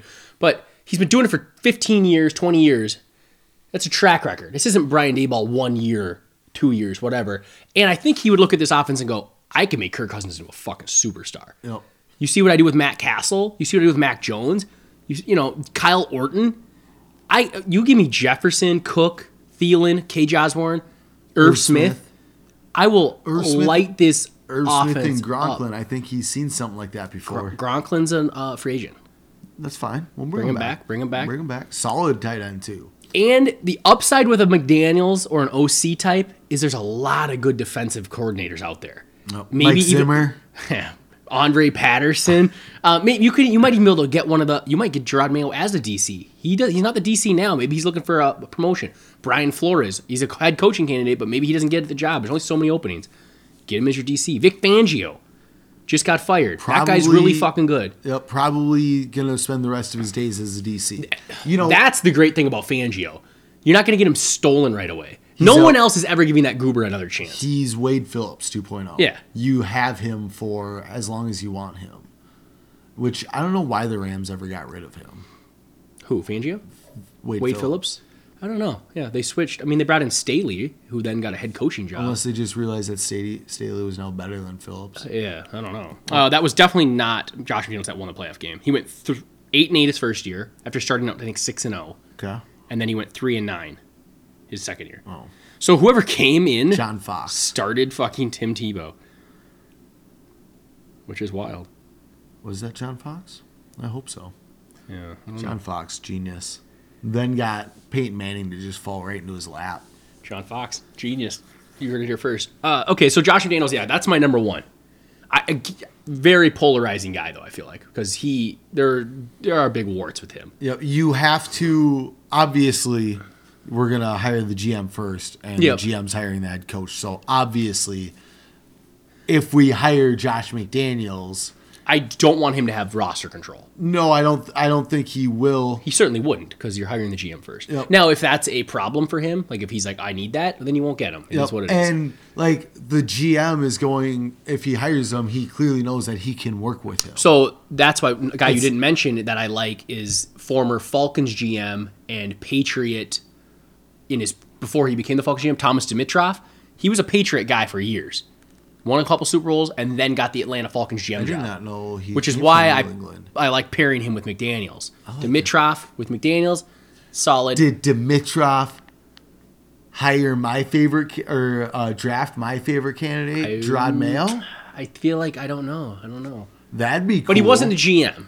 With No, with that's fine. But you know, if he was around and That they might fit then. Let me pull up Thomas Dimitroff because that's uh, another GM that you didn't mention. Yeah. And then another thing with Josh McDaniels is it's just a lot of a lot of smoke that he might just end up with Houston because the GM there is a New England guy Yep. who loves Josh McDaniels. Wanted him last year. I wanted him, and this Culley fella, they're really stringing him along, and it sure seems like maybe they're like, well, if the Patriots lose on Saturday, you're fired, and we're gonna hire Josh McDaniels, something like that, because it just seems a little weird that they keep stringing this guy along, like they did Joe Judge, and now they just fired Joe Judge. So, um, he was the director of college scouting from 2003 to 2007 with the Patriots. Ooh, no, I think Jerod Mayo was 2000. He was a national scout in 2002 with the Patriots. Okay. Cleveland Browns, Detroit, Kansas City Chiefs, Saskatchewan Rough Riders as a Ooh, the Rough Riders, hey? so he's won two Super Bowls with the Patriots, brought the Falcons to a Super Bowl. I mean, he drafted, you know, Deion Jones, Did you draft Matt Ryan then? Matt Ryan. He drafted. Ooh, Julio- was he was the first big, dra- that the was his big, first draft then. yeah, the Oh, big wait. trade up for Julio Jones was his thing. I've even read. Uh, I was reading a book. I don't know what it was, but he approached Bill Belichick about it. He's like, "Hey, I'm thinking about doing this, like moving up for Julio," and Belichick was like, "That's fucking stupid." Don't- in those words. He was like, "I would never do that much for a receiver," and like obviously Julio Jones, Julio Jones is a Hall of Famer, so it was worth it, you know. So like he was like, "I don't, I'm gonna do it," and he did it, and it worked out. So, uh, but Just yeah, because, uh, and I like that. Just because Belichick wouldn't do it. yeah, he still did it. Yeah. he's like, "All right, I'm still gonna do it." Um, so yeah, okay. Uh, Josh I. I, I bet Belichick was like, I hope you don't trade up to get a Hall of Fame receiver. Like, Yeah. why would I tell you that's a good idea? Belichick Belichick has drafted N'Keal Harry and uh, God, he's got a bad track record with receivers. I can't think of them all, but they're not good. They're not good. Uh, just all right. N'Keal Harry. You got another one? uh, yeah, well, Jerod Mail. We'll just talk about Jerod That Mayo. is, a I little think, um, definitely your favorite. And then I think if we had to like pick one together, Jerod Mayo's the guy. Yeah. And you know, I feel like I'm getting a little. Uh, I should I shouldn't be looking at Josh McDaniels. Jerod Mayo's the guy. You know what I mean? It's like I'm getting distracted, like that meme where I'm walking with Jerod Mayo and I'm looking back like Josh McDaniels. Yep. Though, look at that. He could be really fun on offense. When I know in my mind, leader of men. Yep. I don't know if Josh McDaniels is a leader of men. He doesn't give me those vibes. No, he, I feel like he could come off too much like a prick, Exactly. and guys don't want to play for. which is prick. 100% how he came off with the Broncos. It's like, has he learned? Is he not a prick anymore? Whereas Jerod Mayo, that dude's a leader of men. You know, He just looks like players would play for him. I- So I'm came in on him. He came in, I think, 2010 with the Patriots. Learned from Mike Vrabel, Teddy Bruschi. Uh, he I, As a player. as a player, Yep. uh, became a captain. Yep. Uh, shortly after, uh, he's got uh, uh, grandpa who's like a father to him. He's uh, got like a military Yeah, I was gonna say military background, which I kind of like. I think Belichick has a military background, and just, I mean, that's always a good thing. I feel like for a coach. Yep. Uh, and you know, he just he gives out vibes when you like watch his interviews or just watch little like uh, videos of him. Like people people rally around him. Yeah, They they they like to be around Jerod Mayo, and I feel like that just goes to show that he's like a true leader and he's a linebackers coach. He's not the defensive coordinator, but I don't I I I know defense is probably a specialty, but I feel like he's more like a Tomlin guy where yeah, I'm going to pop into the defensive meetings, but I'm also going to show up to the offensive meetings. that's another thing that I want. I want someone that preferably doesn't even call plays Yep. on either side, which is another red flag with my my you know distraction with Josh McDaniels. I guarantee he'd probably call plays. I Maybe think, he would, I think Jerod Mayo calls plays for New England. But I think he shares it with Steve Belichick too. Okay. So I think they they both. I, I'd rather have someone like Bill Belichick, who doesn't do either of that. Mike Tomlin doesn't do either of it. He, he coaches the game. Oh. He's not worried about calling plays all day long. He's worried about time management, Mike making sure people are, you know, if he sees something, he's gonna go coach it up. So I like that about. I hope Mayo does that. And then I, what was it? I was thinking. Oh, he interviewed with the Eagles last year, and everyone says it was an incredible interview, and he was Sounds like he would have gotten hired if Nick Sirianni didn't get yeah, the job. and he's only coached for like This is his third year. third year. So, and maybe that's a red flag, but like Vrabel didn't coach that long either. No, he was in uh, at Ohio State uh, for like a year or two. Houston, then Then Houston for like a year or two as defensive coordinator, and then head coach. it, it's kind of like if you have it, you have it. If you can, if you can get people to listen to you, to rally around as a team, get people to play for each other, like that's what matters. Oh. Like coming up with all these schemes and stuff, make your coordinators do that. Like you just need players to play for you. So I'm all in with Jerod Mayo. No, I think I think Jerod Mayo's the guy, and like some people don't even have him like on their Oh, list of candidates. so many Like, people don't he- even He didn't even have betting odds at that one Yep. uh, thing I sent you, Everyone is hot on the OC type. They want to go up. uh, which makes me feel even better after uh, hearing what Mark Wilf said. That like w- I feel like Jerod Mayo is like s- going to become more of a reality the s- further we get into. Yeah, it. because it was a lot of we want someone that's a communicator, that's collaborative, that's a leader.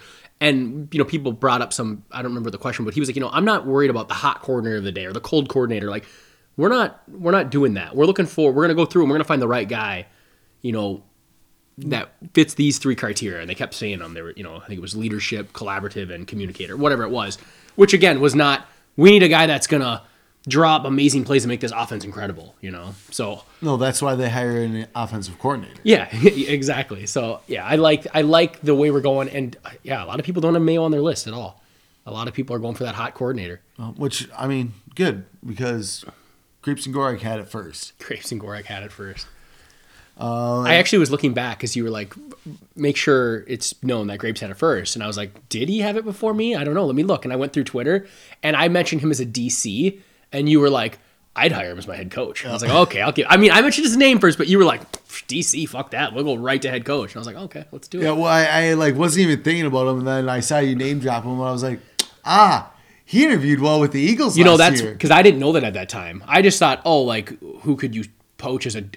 Because the thing is, with the offensive guys, you got to think about okay, if you're gonna hire Eric Bieniemy, you need to find out who's your DC. And I was like, oh, Mayo would be good. It's like, well, if he's already getting head coaching buzz, either hire him as your head coach, because if you bring him in as your DC, you're probably gonna lose him in a year. Yep, that's the thing. Then it's that shit again. That's No, what we've dealt with with Zimmer. Is they just either either our we, our terrible OCs walk away or they get fired or we fucking get poached. It's annoying.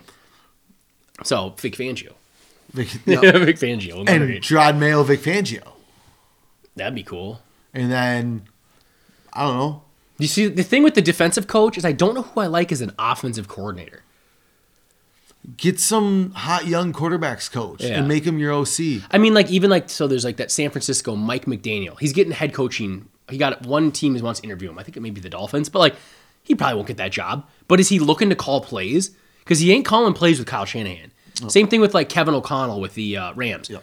He's, I'm sure he might he might even get some head coaching talk, but he's probably not going to get the job. But Mike he- Kafka with yeah, the Chiefs. They're not calling plays. So eventually, like Eric Bieniemy's not taking an OC job. He- I think he's beyond that. Well, he already is an OC. Right, but he doesn't call. Well, he does call plays, does he? Yeah, but A like little he bit. can't go from offensive coordinator Right, to right, offensive right. coordinator. So a lot of these guys he- are like like Mike McDaniel with the 49ers, just the passing games coordinator. Like, can we take him? I don't know the rules on that. Probably he's yeah, because it's it's yeah. You have to request permission to. I think they made some rule too after Zimmer blocks Stefanski. Uh, but he was a, he was a quarterbacks coach, wasn't he? yeah, Because then we brought in DeFilippo. no. So I think you can take him. yeah. I think I think I as think long as it's a A promotion. promotion, yeah. So a few guys like that out there that are that are interesting. So anyway, See, that's where I want like the the hot young guy. Like Yeah, the I want- OC. I- yep, I want like Mayo or whoever. Like I want. I'll stop saying Mayo. I want like the leader at head coach. Bring along some sweet veteran DC like Vic Fangio, and then bring back I don't know a hot quarterbacks coach. yeah, someone up up and coming quarterbacks coach, and Whoever the pa- like hopefully they don't get poached right away. They might, but I guess whoever the Patriots uh, quarterback coach, I don't know if it is McDaniel's uh, OC and QB coach, but hire him for making Mac Jones look sweet. Yeah, I wonder who. I don't even know. Their coaching staff is so weird. It's like first off, They have a all bunch of- like delegators. Yeah, it, it, they have weird titles that aren't normal. Like there's no. I don't even know if there is an OC. Is Josh McDaniels the OC? Or is he just assistant head coach? Who the hell knows what he is? I think he is the OC, but I know for a while, like there wasn't a defensive coordinator for multiple years. I think the I- whole I think- Patricia era there wasn't. I think Jerod Mayo and Steve Belichick. Like co-share it, but don't, don't have even the think. title. Yeah, they don't have the title. One is inside linebackers coach and one is outside linebackers coach. So weird. And then they both share the play calling. And then another one of his kids is on staff. so- I think it's because like Bill Belichick is the OC, DC, yeah, and head coach. and the GM and everything. He's like, I got this. It's like, and he right. somehow has the best organization. Yeah, well, Ridiculous. because he the man's a genius. Yeah. All right, so OJ Mayo. What else you got? Uh, that's the I basketball always player. say I keep saying it too. Oh, Uh, we've got, let's see here. Let's roll with uh, Todd Bowles. Uh, that's going to be a name you're going to hear a lot uh, this cycle. I think he got a sh- got the short shaft with the Jets. Like, He, did you know that he won 10 games his first year with the Jets? yeah, Nine games, 10 I- games? I- it's just like it's another one of those organizations that it's like, could you wait a bit? Jesus Christ, who was his quarterback with them? Well, he he had the first year of Darnold. So who was before Darnold? Some bum, Geno Smith. I don't know. Yeah, I, I So no it's idea. it's almost similar to what happened to Shurmur. Like you gave him one year with a garbage quarterback, and then you drafted a rookie, and then it's like, nah, get out of here. I wonder if Josh McCown or Fitzpatrick Because someone made was someone made the those. playoffs. I mean, I don't know if they made Was the playoffs. that but they- Fitzpatrick? Ten 10 wins, six? Uh, probably. Either it. way, I think I do think he. I don't know if he's as big of a leader of men, but I think he can be, and I think he's a really good defensive mind. And you just have a tracker that he was actually good, and they fired him for no fucking reason. Yeah. So I would be, I would be happy They with Todd. Bowles. fired him and hired Adam Gase. And then since they've fired Adam Gase and hired Robert Saleh, No. like that's th- we've had Zimmer for eight years, and they've hired four different coaches. Who was before Bowles? Some loser? Yeah, some loser. Who's after Rex Ryan? Oh. Some Was it. Rex into Bowles? I bet you it was some offensive guy because it was like, well, we got to go with the offensive guy. That's another thing too. It's like just because you're firing Zimmer, I don't need you to hire an offensive guy because you want to go the opposite way. Pick the best one. I think Todd Bowles took Rex Ryan. That's kind of wild. I'm surprised they would go defense to defense. They just went with the best candidate. Uh, Yeah, and then they fired him for Adam fucking Gase. Let's see here. Uh, another Gorak favorite, Matt Eberflus. Big fan of Matt Eberflus. Uh, Deep, Colts? Yeah, Colts defensive coordinator. That defense doesn't have a lot of talent. I mean, they've got Buckner and Leonard, and they play great all the time. So, but is he just a defensive coordinator? I do think he gives off. I've watched some of the uh, Hard Knocks, and I watched some of their like you know team website stuff. He does give off vibes of like, okay, this guy could you know lead a group. He doesn't seem like uh, who the hell's the guy that we said had Vance Joseph? Like I feel like that Joseph, guy, yeah. even Vic Fangio. Like you just look at him, and it's like this guy ain't leading a fucking two car parade. Like he is a defensive guru. it was like uh, Wade Phillips. Wade Like, one Phillips, one the yeah, what are you? Yeah, what are you doing here? Like, th- so I, I don't think he gives off those vibes, but I guess you would never know till he's, you know, you have him. But I, I do like the way their defense works. I think it's interesting because it's more of the cover two style. Yeah. But they attack, they make turnovers, they're flying to the ball. So I like him. I think Matt Eberflus would be a very great hire. I Yeah. put him in one of my I top five. Okay, okay. Um, he was the fifth one mentioned here. Uh, Doug Pederson. Doug Pederson. I'm uh, I, I'm slowly but surely coming around on him. Me too. I think if you would ask me a couple months ago, I'm like, I will hire that guy. Fuck that guy. You know, he beat us. I, he's an Eagle guy. Like, I don't know. He wears a visor. Where you know, Josh McDaniels wears a visor. You know, these visor guys, big visor guys. That is Okay. that is a red flag though. A lot of red flags with my number one choice. Not gonna lie. Uh, Doug Pederson though, yeah, uh, I don't know, won a fucking Super Bowl with Nick Foles. Nope. Feels like that's a good thing. Uh, the first part of Carson Wentz's career, he looked like an MVP candidate, probably because of Doug Pederson. He, he seems like a very good coach. Almost like just tried and true. You know you're gonna like when the Cardinals hired Denny Green. They knew they were getting a good coach. The guy coached for ten years and he was good. Like the guy won a Super Bowl. It wasn't by mistake. Yep. He beat Bill Belichick and Tom Brady in He smoked Mike Zimmer. He shredded our defense. Like, I mean, that's I he doesn't fit the like.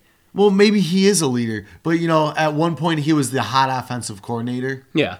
You know what I said to you and you agreed was like, why hire Eric Bieniemy when you can hire Doug Pederson. Why They're- hire why hire Brian Daboll when you can hire Doug Pederson? Well, yeah, I mean, I agree with that, but it's less of like that's Well, it- yeah, I the guess Chiefs thing. direct. it's the yeah. it's the direct like Eric Bieniemy is supposed to be the right hand man. It's he is what Doug Pederson was, and Doug Pederson won a Super Bowl. So why even risk it with Bieniemy? He did. He did exactly. I, Matt Nagy was the offensive coordinator before Bien, Bieniemy and after Doug Pederson. he went to the Bears. So, like, I forgot Nagy was a Chief guy. yeah, Oof. he was the Chiefs' offensive coordinator. you want to risk that when you just hire Doug Pederson, who Who's done it? Like, he won a Super Bowl. I hate the man, but if you can find me a head coach who's won a Super Bowl, I want him. I watched I watched a bunch of videos on him too. You know, their team website, YouTube videos. There's a lot of YouTube videos because you know people do like you know the downfall of the Doug Pederson era and blah blah blah. You know, he's a well spoken. He he has a presence. Like he, he seems like he could definitely be a leader of men. He offensively he he was showing how he basically dominated us with RPOs. Like you know, hey, if it's man, we're throwing here. If it's if it's zone, we're running. And there's all these. You know, he just seems like he knows what he's doing. I think he's a good coach, and I've came around on him just like you. Oh, um, just two red flags, beat us. Where's the visor? and it did come crashing down. Like if if I don't care who the coach is, if he wins the Vikings a Super Bowl, I'm giving him like I don't know 20 years before I'd fire him. This dude got fired like three years after winning. The Eagles, who have just as much like heartbreak and shit as we do, have never won shit. He wins them their Super Bowl, and they end up firing him a few years later. Now, I've been watching these little documentaries. Seems like uh, this Howie Roseman is a fucking idiot. Same guy who drafted Jalen Reagor. Um, and we drafted Jalen Hurts after signing Wentz to a massive deal. They pissed off Wentz. They pissed off Pederson was clearly a Foles guy. Like it all fell apart, and I don't think much of the blame should be put on Pederson. Uh, Pederson is like I know Howie Roseman drafted Foles, but Pederson is an advocate of taking a quarterback every year. Uh, draft. which is fine. Maybe don't do it in the second round though. Yeah, no, it's just I, I think it's he's just one of those guys where like you never know where like what you're gonna get. That goes all the way back to like those like the far the Packers teams. That's exactly and exactly that's where where Pederson was probably because he was Favre's backup for Yep. a bit. So yeah, I mean they always That's did that. They had Mark where he learned Brunell. They had they had a bunch of guys that they picked, and then they ended up trading away. Matt Uh, Hasselbeck. Matt Hasselbeck, yeah. It was Rex Ryan into Todd Bowles, Interesting. Eric Mangini, Rex Ryan, Todd Bowles, Adam Gase, Robert Saleh. Not great. And you want to go there over Minnesota? Well, Jets job's not open. Still, You want to go to the Giants? you want to go to New York? All right. Because the Giants' track record at head coach is pretty much the same since Coughlin left. I bet you it's. Didn't did they actually have Ben McAdoo as a head coach? Yes. Wow. I thought that was like OC. I just remember that greased up fucker on the Oh sidelines. no, that was their head coach. That was their head coach. Yep. And you know who he was? Some hot OC from some shitty team. Packers? from the Giants. Giants? I thought. Was it their Well, own? I thought he was their hot young hot young coordinator. So dumb. I Pat Shurmur wrong. was the hot coordinator the year we won. It's like Pat Shurmur failed already as a head coach and he just doesn't give off he he also has a big stamp on his head that says good OC not head coach material like didn't he fail twice Yeah, because he coached the Browns. yeah same thing with uh what's that guy Scott Linehan and Steve Spagnuolo two more guys that I just like they'll never get jobs again as head coach I don't even think Scott Linehan's a Ram Both Rams coaches. Oh yeah, the, the Rams. The Rams love that. They go they go right for those guys. So okay, uh, you got another one? Um, Oh, recently fired. Ben McAdoo, Steve Spagnuolo. Did I just say him? Yeah, He was the Giants head coach for a little bit, maybe a interim coach. I think it was. Pat Shurmur, Joe Judge. Wow. Ben McAdoo was 2016. Like Just one year. Yeah, he got 20. No, he went 13 and 15. He had two years. Oh, okay. Pat Shurmur went 9 and 23. Joe Judge went 10 and 23. But like, what did you give him to win with? What did you expect? I mean, Dave Gettleman has done the last five drafts for them. Uh, it's so weird. Like if our coach goes three and 13, 3 and 14 or whatever next year, like I don't even care. If our coach goes three and fourteen, and like It's his You- fault. Like bad, you but- don't have Kirk Cousins as your quarterback. Well, that would be Kirk has That's different. That's because Kirk has proven that he can win seven or eight games With no own. defense, yeah, on like, his own. I don't Yeah. want to hear jack shit like, "Well, we don't have a defense next year, and we win three games with Kirk Cousins." Then it's coach's fault. Yeah. But If you're gonna hand him some, you know, okay, we traded Kirk and you get to use uh, Jameis Winston or fucking you get Marcus Mariota, and yeah, Kellen and you win four games. It's like yeah, that's what you get. You're tanking basically. So yeah. Anyways, let's name some more. Brian Flores recently fired. Big big Flores fans here. Uh, Big, yep, huge. The little red flag. I was reading a little bit about his uh, uh, downfall. Kind of an asshole. Yeah. Kind of has to learn how to communicate better uh, with his players. Apparently, he went off on Tua Yep. halftime. Uh, but that's to be expected when your quarterback's shitty. It's hard. It's hard when it's like people are throwing dirt on someone after they've like been fired off the door because it's kind of like everyone's going, "Why'd they fire this guy? All he did was like have he turned a team around that was garbage really fast." So it's like, quick, let's leak as much possible about why we fired this guy. You know, Yeah. so like, all, all I know is he uh, won a lot of games with a bad roster. Well, 19 and 14, I think, the last two years. 10 wins and 9 wins. They finished the season eight and one. I mean, I know they started zero and seven, which isn't good, but you go eight and one and then you get fired. Yeah. That's tough. And- That's tough. And sounds like he preferred Justin Herbert over Tua. Oh, yeah. but yeah? Chris Grier, the GM, who still has a job, took Tua. That's the thing too. Is it's like it just feels like he didn't play nice with the front office, so he got fired. So it's like, all right, that's, that's a good like- organization you got there. Like, I, it's just another bad organization. Like, A lot of Dolphins fans are pissed. yeah, well, they should be. They had a good coach. Everyone was like, this guy's a good coach. Like, who the hell didn't think Brian Flores was a good coach? Oh, uh, Tre Boston didn't even uh, play for him at all. He played, been playing for the Panthers. On Twitter, he just went like ape shit about it. You know what's funny is now no Belichick uh, disciples have a job right now. They're all fired. Uh, so Time for another one. Josh one. McDaniels, OJ Mayo, all my favorite candidates come from New England. Uh, It's Jerod Mayo. What did I say? OJ again? Yeah. It's gonna happen for ten years if we hire him. OJ Mayo, the great basketball player. Um, I'm in on Flores. He's probably my number three. Yeah. If I had to rank him, I'd say McDaniel's. Let's swing for the home run. We might strike out big time. And then two Mayo, three Flores. I've got uh, Mayo, Flores, Pederson in my top. three, Okay. And then McDaniels. Okay. I'm missing one in my top five, and I don't know if you maybe you'll name him. Have you got any more? Eberflus. Yeah, no, that's, that's not five though, because I don't have Pederson in my top five. Oh, um, let's see here. I got uh, Brian Daboll. See, down. we should probably talk about Brian Daboll, Eric Bieniemy, because I feel like those are the ones. If you pulled fans, that's who they want. Yeah. they want Eric Bieniemy. I just don't know what. Is it hard to coach Mahomes, Kelce, and Tyreek Hill? Hill? Like I don't know what that means. Like I, and especially when you're not calling the plays, You're not doing you're- anything. You're not really, and I'm sure you have like a little input on like some play designs. Mm-hmm. Like you can probably drop something on a cocktail napkin, and you'll like, and when he's done wiping his face with it, he'll read it. and it sounds like he interviewed poorly. Like he has a kind of a sketchy background of some. I know he's got like some drunk driving and like stuff like that. It's like I don't know if you want that as your leader. Yeah. But no, I'm not. If we hire him, I'll get behind him. It is what it is. But I don't understand the allure of him. Like, did you see what happened with Matt Nagy? yeah.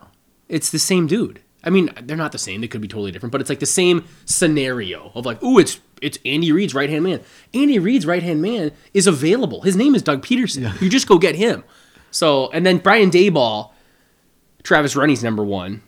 I just think the dude has been mediocre his whole career, and then Josh Allen fell into his lap. I wouldn't even say mediocre. I think the dude's been outright bad for most of his career. Yeah, like his op. Did anyone was anyone like, oh, Brian Daboll?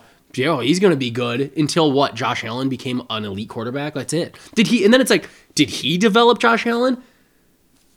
Does he hang out with him in the offseason and how, like dude's probably got his own quarterback coach and his own like gurus and stuff. Like you think Brian Daboll is like the reason Josh Allen's good? Brian Daboll has had two offenses in his uh, career that ranked as the worst in the NFL. That's- the the yeah. worst in the NFL. Not once, but twice, and two different stops.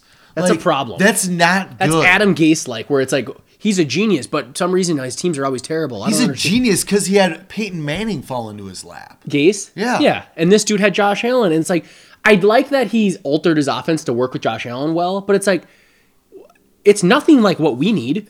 They don't have running backs. We have Dalvin Cook. They have a running quarterback. We have Kirk Cousins. Like, I don't, I don't, like it. I feel like it's easy to run that offense when you have Josh Allen r- throwing the football and Stefon Diggs catching the football. yeah. I don't care who's playing running back because you don't. Just, they just keep them in the block. Like that's all they do with them. Yeah. I don't I I, I don't see it with He's got a Daboll. fast tight end. Like Dawson Knox you is just, quick. You just spread it out and let Josh Allen go to work. Yeah. Like I could coach that. Josh Allen, drop your own plays. Yeah. I'll be over here hanging out. You're a good quarterback. So I, the, the that's where the hot coordinators scare me. It's like, do I think that they should? They're, they're just going to bring that magic over here? Yeah. No, because Josh Allen's still in Buffalo. Like Mahomes is still in Kansas City. So I mean, it it worked with the Eagles. They brought Doug Pederson, and he did really well. Doug Pederson's available. Just get him. If you want a hot OC, get him, or get the guy like Josh McDaniels, who has, again, I know he had Brady for most of his career, but he's shown with Mac Jones that he this guy is a rookie, and they're in the playoffs. and it's my my the thing that I Matt love Castleton. about Mac about McDaniel's and his offense is it changes week to week. Every week is something different. They're attacking something. You know, if, look up. There, there's weeks when like his best running backs are inactive because they want they want pass catchers. They don't want a power Yeah. running game. That why you can't trust that team in fantasy. One day, Damien Harris is running, you know, 16 times for 200 yards, and the next week he doesn't even get the ball once Oh. because it's all Brandon Bolden on screen pass. It's like whatever. That team came against us against the Williams Wall, and they were like, you know what we're gonna do? We're just not gonna run it. We're gonna throw it 50 times because this team is terrible at pass coverage and really, really good at run, and they annihilated us.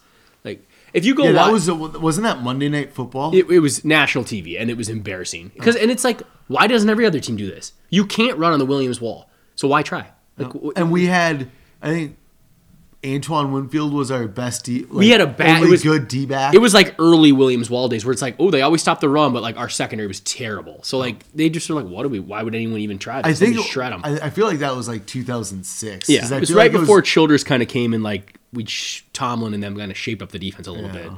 Um, another thing, if you look up on YouTube, look up McDaniel's and he's talking with Belichick, and they're going through the Super Bowl against the Rams. Yeah. And the, they only get one drive where they really get anything, anything going, and he called the same play four times in a row.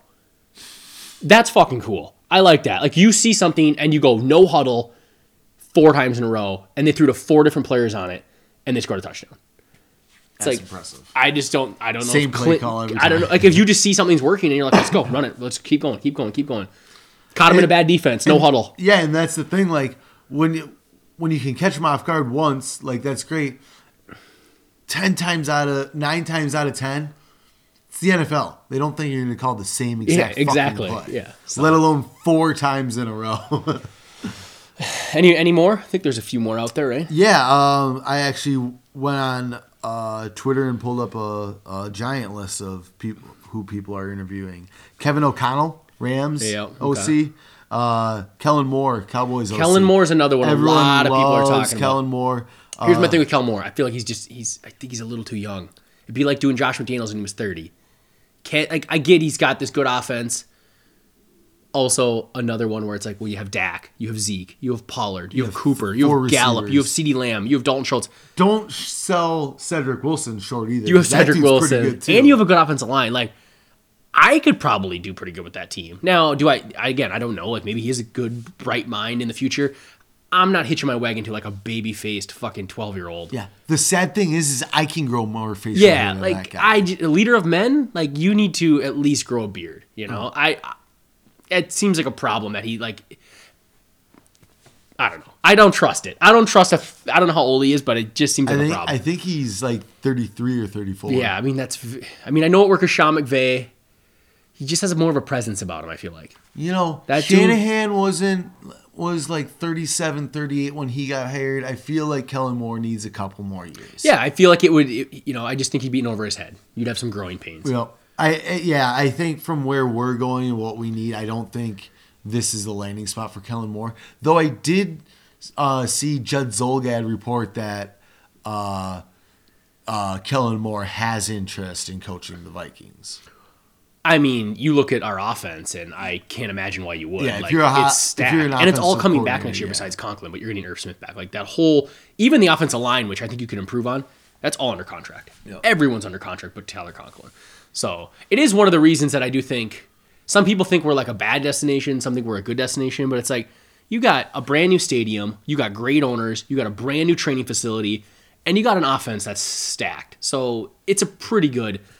Honestly, the owners things are the biggest, the biggest like best part about us is that we have Stability, great yeah. owners that didn't do knee jerk shit, that pay to make you know to, to the best team on the field. So I think we're one of the better destinations. So if Kellen Moore is interested, you know, I'll, I'll get behind it. I'll be excited if we get him, but it's not one of my top choices. Yeah, well, we'll when we name a guy like we have with uh, Andre Patterson, we'll, we will let you know when we do absolutely do not want Bill O'Brien. Bill. Yeah, I'm out on him. Leslie Frazier.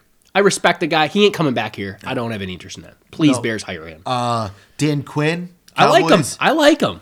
I I wouldn't hate the idea of another Dimitroff. with Quinn, like running Quinn. back the Falcons.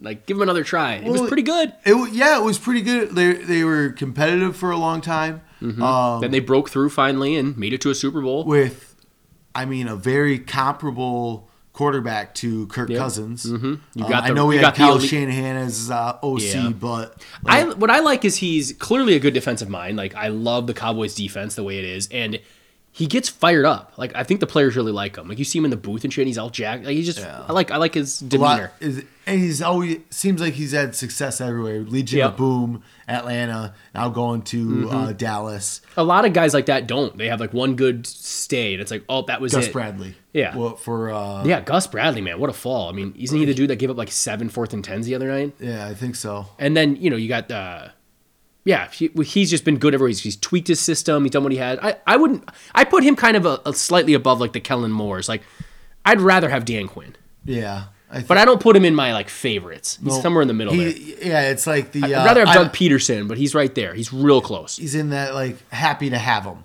Yeah, Nothing. I'm not going to dog the hire. yeah, yeah. Um, Let's see. What were my else do we categories? I was like, would be super excited, would be would be happy, and then it was like, okay, but underwhelmed, which I feel like is like a Kellen Moore, and then it was like, fuck no, please don't hire them. Which is for me all college coaches. I don't want any of them. Well, uh, I. The only reason why I brought up Lane Kiffin the other day There was some rumor, right? Yeah, um, which the only the only way I would get excited about Lane Kiffin is if we end up drafting his college quarterback Matt Corral, That'd be interesting. and then just like, all right, like you know, you tore up the SEC, you broke bunch of records uh, at your school, like let's see what I you mean- guys are made of. College coach, I'm not for it, but I would get excited. Yeah, Bill O'Brien, I'm gonna be like, this sucks. yeah. Leslie Frazier, I feel like this Lane. Kiffin is the only college coach I can get behind and get excited. Yeah, he's definitely the, the top of the college and it's only and it's only because he's been a head coach in the league before. I know it didn't last long. Who was like, it? The Raiders. Oh, okay. Yep. yep. At least he has some experience though. Yeah, that but- does help. And like you you learn from those things what you can and can't do. Mm-hmm. And his dad, Monty Kiffin. You know, well, bring him back to run the defense. run that team. Bring Dungy. Bring the whole crew back. but that's uh that's PJ Fleck. no. no. He's a college coach. Rah rah rah rah guy. He's a total college coach. I Rah, rah do guy. not think Fleck could work in the NFL. Um, Nathaniel Hackett's a guy. See, that's people another one that's about. like, dude, you've been mediocre your whole career. You get Rodgers, and I'm supposed to be excited about Yeah. that. Like, No, don't, I- someone's even interviewing the QB coach there, and I don't even know who it is. I don't know, but I'm out on both. Yeah. Oh yeah, Luke Getsy. Uh, the Broncos are uh, interviewing. well, they're they're interviewing everybody. Yep. Ridiculous amount of people. uh, Aaron Glenn, Aaron Glenn. defensive coordinator. We've talked about what? him. Like the Lions DC? Like I guess maybe if Uh, he's He had a really good stay in New Orleans. I think this is only like his fifth or sixth year coaching. yeah. I mean, he was. I mean, he was probably ten years ago. He retired or something, but um, Yeah. maybe he just kind of hung around. Uh, DeMeco Ryans. Yeah, D'Amico is what I call him. The old uh, Houston Texans uh, linebacker. Yep. A little maybe like he was a captain. he's kind of like a uh, another Jerod Mayo type, you know, up and coming linebacker, former player not too long ago. leader of men. The only other college coach I would really like that it's actually in my top five is Jim Harbaugh. Oh, Jim Harbaugh. I would take Jim Harbaugh. I would take Jim Harbaugh. You know too. who his defensive coordinator was with San Francisco? Uh, Vic Fangio. Vic Fangio. You might get them both. Interesting. I I know he kind of wore out his welcome with uh, 49ers. Again, I put that one more on the front office. On Trent Baalke, Yeah. who Jacksonville fans already want gone. Yeah, the clown, the clown. So, yeah. uh, so if Jim Harbaugh wanted to come coach back in the NFL, I would absolutely welcome him. Uh, again, uh, he didn't win a Super- Super Bowl, but he's so successful. and like Every year competed. Colin Kaepernick, not a good quarterback, took that man to a Super Bowl. Yeah, did- was Alex Smith there? Alex Smith was there for And their while I think had and his he best was dead. years. He was dead in the water before Jim Harbaugh got there. Exactly. Like this guy can coach football, and if you bring Vic Fangio with him, you got a lockdown D. Like that's one where it's like I think he could turn the team around quick. So I don't think that's very likely.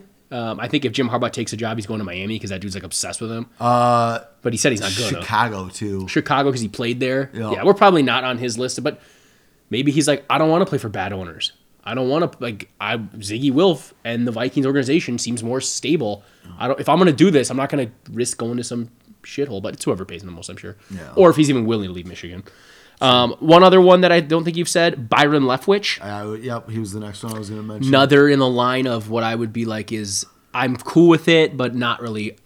Like again, you've coached for a few years with Tom Brady. You've done nothing besides that, besides that one year with like half a year with the Cardinals where you didn't even do good. Well, I mean, he had Josh Rosen as Yeah, so like can't blame him there, but like is he the re- like not only Tom Brady, you have Mike Evans, Rob Gronkowski, Chris Godwin, Antonio Brown. I'm fine with Byron Leftwich if he's not calling plays. I think that dude could lead a football team. I mean, I do like the way he was tough. You know, he's. A, it seems like everyone likes him. Yeah. I did. Yeah, it's just. Uh, you know what? That's going to be interesting to see how they how they look this week because he don't have weapons right now. Yeah. If they fall flat on their face, that's not a good look for Leftwich. If they come out and they play well with what do they got? Mike Evans basically. Yeah. And Gronk. So Mike Evans and Gronk. I mean, Mike Evans was hurt for a second, so I guess maybe I was thinking of that. But it'll be, you know, we'll see how he does in the playoffs. But he's another one that's like, like, would you rather have Leftwich or Kellen Moore? Ooh. I think I'm a little bit more with Leftwich because of the leader of men. Yeah, I, th- I I think Leftwich if he's not calling plays, but if they're both calling plays, I think I'm going with Kellen Moore, um, because I think that offense would be more exciting right away. Yeah, I do think like I kind of think Kellen Moore's probably more of a better offensive mind. But it's like, is that what I want my head coach? I don't know. So I think I would take Leftwich. But like for those of you who don't know the uh, the um, what's the story around Byron Leftwich uh, when he was in college, he broke his leg in the middle of a two minute drill. And his offensive lineman carried him down the field as he executed said two minute drill uh, to lead that Marshall University to a win. And Legend. like you you don't get carried down the field on a broken leg unless you're a leader.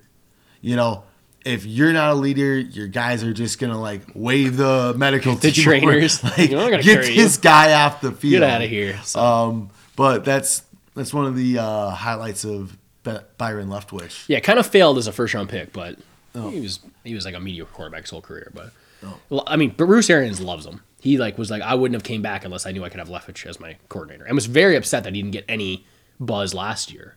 Oh, So- oh yeah, yeah, I do remember Yeah. So um, I guess last one I'll say Jim Caldwell. Jim Caldwell. Underwhelmed, but I mean the guy was good with Detroit. Yeah, you know, I I forgot who I saw said it, um, but somebody said that the first two people the Vikings should interview are Doug Pederson and Jim Caldwell. Ah, who was that? I read that tweet too. Was it Phil Mackey? no, fuck no. It was a player. It was like a former player, or a, it was uh, Matt Birk, maybe. I think it was Matt Birk. Yeah, I think it was Matt Birk. yeah.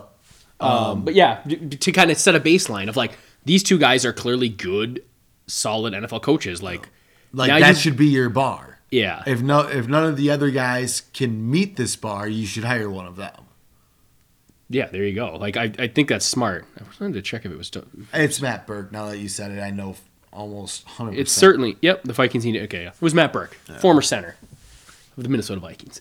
Big fan of our uh, team still. I like the former players that are like totally in, like Leber and John Randle. Like they say us, you know. They say I mean they played for the And team. Like for they- for Leber, I like weren't we his childhood team too? Isn't he from South I don't know. Uh, yeah, I don't know if he rooted for us. You would think. I mean, unless they just pick Green Bay or some stupid shit. but I don't but, know. I mean, close Um, to home, so Works out well. He gets to work in a Minnesota market right by where he grew up. So uh, Greg Coleman, wasn't he a, a Viking? Just retired uh, on yeah, the sideline. the sideline guy. Yeah. yeah. What was he a punter or some shit? Punt returner. He just retired as like the sideline analyst, dude. Yeah, on the radio. Um, Okay, well, we got an hour 40, a nice long coaching Ooh. episode. not all about the uh, The big win on Sunday. uh, great way to end the season, you know. I did like the bomb to Jefferson. That was pretty beautiful. Yeah. Uh, supposed to be a post, too. A lot of people were like wondering why Kirk kind of double clutched on it. Jefferson was supposed to run a post. It was just, he literally just was like, I just, it didn't look good to go post, so I went straight. And then Kirk in his interview was like, Yeah, it was supposed to be a post. And I was kind of like, I don't, all right, I get, okay, this looks good. And threw it up to him. I was like, getting a little chemistry there, getting on the same Oh, page. oh, oh, yeah. Jefferson's just running whatever the fuck he wants. Um, I think maybe next week we will probably talk about coaching buzz. Hopefully we have some names uh, to zero in on, and then do a maybe a full full recap of this debacle of a season. Where does blame get placed? Review the positions. Usually we kind of go through and give them grades and see, you know. So we'll we'll hit you that uh, hopefully next week. Yeah, think. and then as the uh, as the off season, the grueling part of the off season goes along, I mean, we'll probably go back and just, I mean, we'll sooner or later free agency comes. Before yeah, we might it- actually like have tons of news, like because this is the first time we have a GM and a coaching search in our hands. Yeah. So you're gonna have coaching, GM, leading into free agency, leading into the draft. Should be a, should be uh, more exciting than the season itself. Yeah, You know, it's well, it's going to be exciting for us because the the off are- season are like our favorite. this is, yeah, this is the best stuff here. I mean, Like- we didn't even we didn't even have time to talk about the playoff games. Yeah, you no, we we spend like ten hours at work, and like six of it is staring at draft data. um, but uh, yeah, Sauce Gardner, Sauce Gardner. Remember the name? That's Ryan's this year. Yeah, his. don't- That's his guy. You know, wide receivers get lost in the sauce. Yeah, it's a cornerback from Cincinnati, I believe. Yep. Okay. Uh, we'll leave you with that. yeah, Sauce we'll, Gardner. We'll just stop there. We'll catch you next week. See you guys.